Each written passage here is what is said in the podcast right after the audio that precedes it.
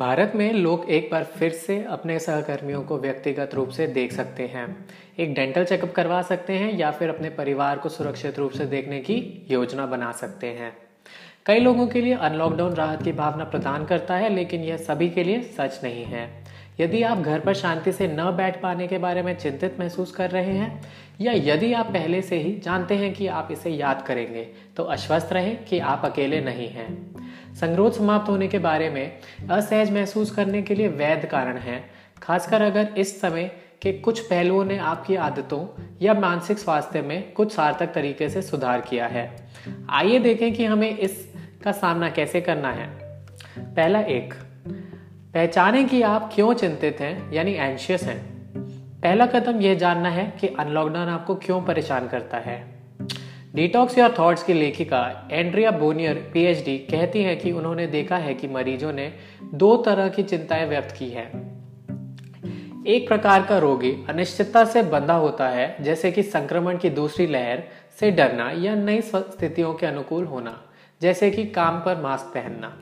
और दूसरे रोगियों के समूह ने उस वास्तविक भावनात्मक भत्तों को पसंद किया जो संगरोध के दौरान आए थे और अब यह खत्म हो जाएगा तो फिर बुरा महसूस नहीं करना चाहते थे।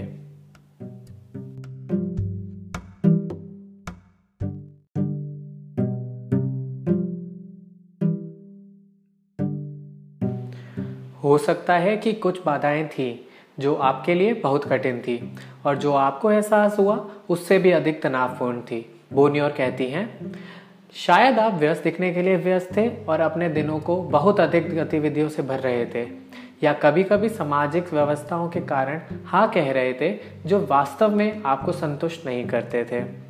यदि आपने संगरोध में भी शांत या खुश महसूस किया है तो यह ठीक है, पहचानने में मदद करेगा कि आप अब किस रास्ते पर जा सकते हैं। क्या आपने बाहर नहीं जाने के कारण बहुत सारे पैसे बचाए हैं और आप इसे फिर से कभी नहीं खर्च करना चाहते, तो आपको पता चल सकता है कि आपको किन अजरूरी खर्चों का डर है और आप भविष्य में उन्हें कम कर सकते हैं। या फिर क्या अपने पुराने दोस्तों के साथ आपने रिबाउंड किया था और अब आपको लगता है कि फिर से ये कैसे हो पाएगा, तो आप अभी भी फेस टाइमिंग की आदत बनाए रख सकते हैं, भले ही वह थोड़ी कम हो। अब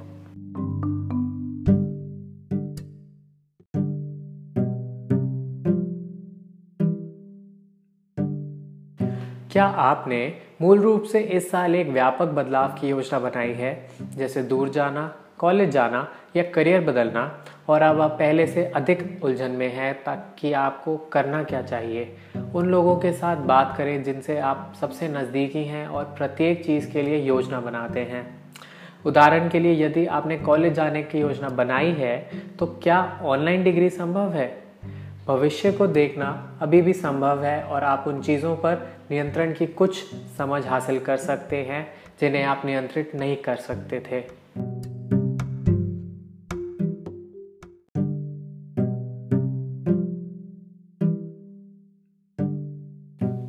भाग दो, जिस चीज़ ने आपको शांत किया है उसे पकड़ें। बोनियोर के कुछ रोगियों को संगरोध से लाभ हुआ क्योंकि उन्होंने सीखा कि आमतौर पर अपने समय को कैसे निकालना है, साथ ही साथ रचनात्मक प्रयासों या शौक के साथ कुछ आदतों को कैसे बदलना है। यदि आप संगरोध के दौरान पहेलियों को हल करने, सिलाई करने या व्यंजनों के निर्माण में लगे थे, तो बोनियोर कहती हैं कि आप उन आदतों को बनाए रखना अच्छा है, बेशक आप क्या जारी रखते हैं इसकी समस्याएं हैं।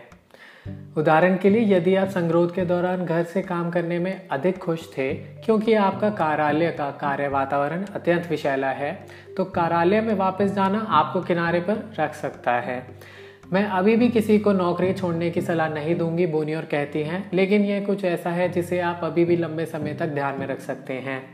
जैसे जैसे अर्थव्यवस्था बेहतर होती जाती है, आप अपने करियर को बदलने की सक्षम कदम उठा सकते हैं। एक अनुस्मारक के रूप में याद रखें कि कभी कभी अपने वातावरण को बदलने से बहुत अंतर हो सकता है।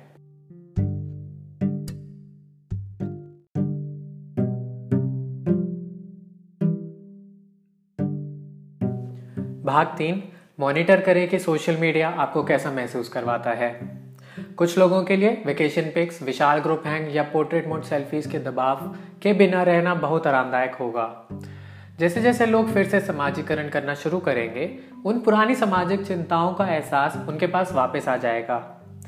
बोनियर ने सलाह दी कि उस दबाव के मूल के बारे में सोचें और सोचें कि क्या आप इसे अपने जीवन में वापस आने देना चाहते हैं या नहीं।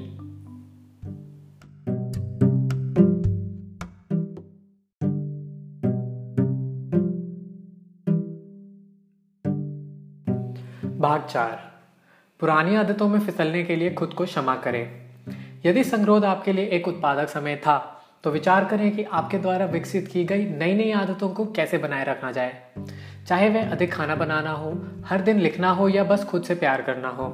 स्वाभाविक रूप से जब हमारे कार्यक्रम वापस सामान्य हो जाएंगे तो कुछ बैकस्लाइडिंग होगी। आप बहुत व्यस्त होने के कारण अपनी माँ को फोन करने में सक्षम नहीं हो पाए या भूल जाए कि दैनिक पैदल चलना कितना अच्छा था। बोनियर कहती हैं, पहले कदम यह सुनिश्चित करना है कि इसे आप बहुत धीरे धीरे से लेते हैं।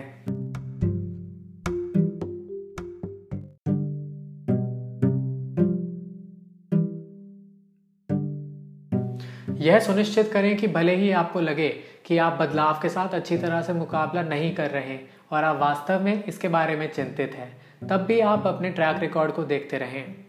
जब आप घबराते हुए महसूस करते हैं कि आपने पुराने तरीकों के प्रति आप समर्पित हैं और नई चुनौतियों को संभालने के लिए आप सक्षम नहीं हैं, तो बोनियर यह याद रखने को कहती हैं कि आपने पहले से ही बहुत कुछ कर लिया है। हाल ही में आपके द्वारा किए गए सभी परिवर्तनों और चुनौतियों के बारे में सोचें। आप जगह जगह शरण लेकर बैठे थे, आपने जीवन यापन की नई आदतें शुरू करी थी और संभवतः पहले से ही आपकी नौकरी छूट गई थी या नौकरी छूटने के गंभीर वहीं से आप गुजर रहे थे। यदि आप स्लिप अप करते हैं और अपने आप को फिर से काम पर लगने के लिए मजबूर करना शुरू करते हैं, तब भी आप हमेशा एक कदम पीछे ले जा सकते हैं और रिकन्फिगर कर सकते हैं। आखिरकार आपने इसे पहले भी किया है। धन्यवाद।